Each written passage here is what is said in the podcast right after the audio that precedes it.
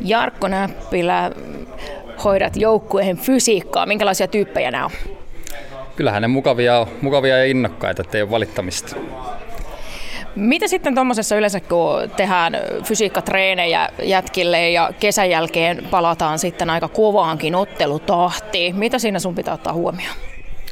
No totta kai se viikon kokonaiskuormitus ja pelien määrä ja muutenkin se rytmi viikon aikana, että, että tuo fysiikkaharjoituksessa pyritään semmoisia ominaisuuksia kehittämään, mitä tuo jääharjoittelu ei sinällään kehitä, että aikamoista taiteilua se, se on, kun ei ole samanlaisia viikkoja peräkkäin, mutta kyllä tähän asti ollaan ihan hyvin onnistuttu sinne saamaan vähän kehittäviäkin harjoituksia väliin. Varmasti kesällä sitten paljon jokaiselle niin kuin yksilöidään tätä harjoittelua ja kehitetään niitä sellaisia kohtia, mitä erityisesti tarvii. Jatkuuko niiden asioiden kehittäminen myös kauden aikana?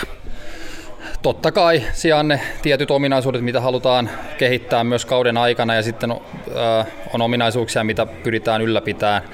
Että sinällään tuttuja liikkeitä, tuttuja harjoitteita pyörii myös kauden aikana mukana, mutta ehkä se määrä on pikkusen maltillisempi kuin sitten kesäaikaan, kun ei jäällä olla niin paljon.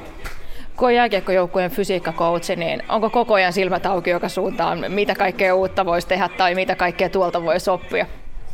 No sehän tässä hommassa on ihan hyvä, että tuo kentällä on tämmöisiä vieläkin akateemisempia tutkijoita ja muita keräämässä sitä dataa ja tietoa, uutta tietoa, että kyllä niitä seurataan ja tarkkaillaan, mutta ei tässä tarvi uudestaan kaikkea keksiä, että kyllä sen verran tietämystä on jo tällä hetkellä jääkiekosta ja lajianalyysi, ää, lajianalyyseistä ja kuormitusfysiologiasta, että kyllä niillä pärjätään aika pitkälle. Sitten varmaan just tosi tärkeässä osassa on myös se palautuminen. Pitääkö välillä vähän kavereita toppuutella, että nyt he ei olisi aika palautua?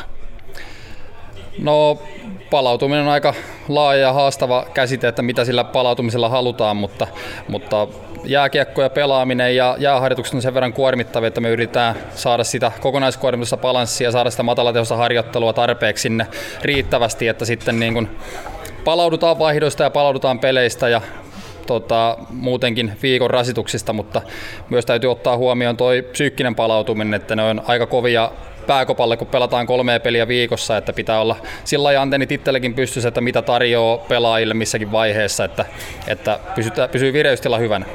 Mä päästän sut takaisin vahtiin tonne noin poikia, vaikka tuskin nyt heitä kauheasti vahtiin tarvi.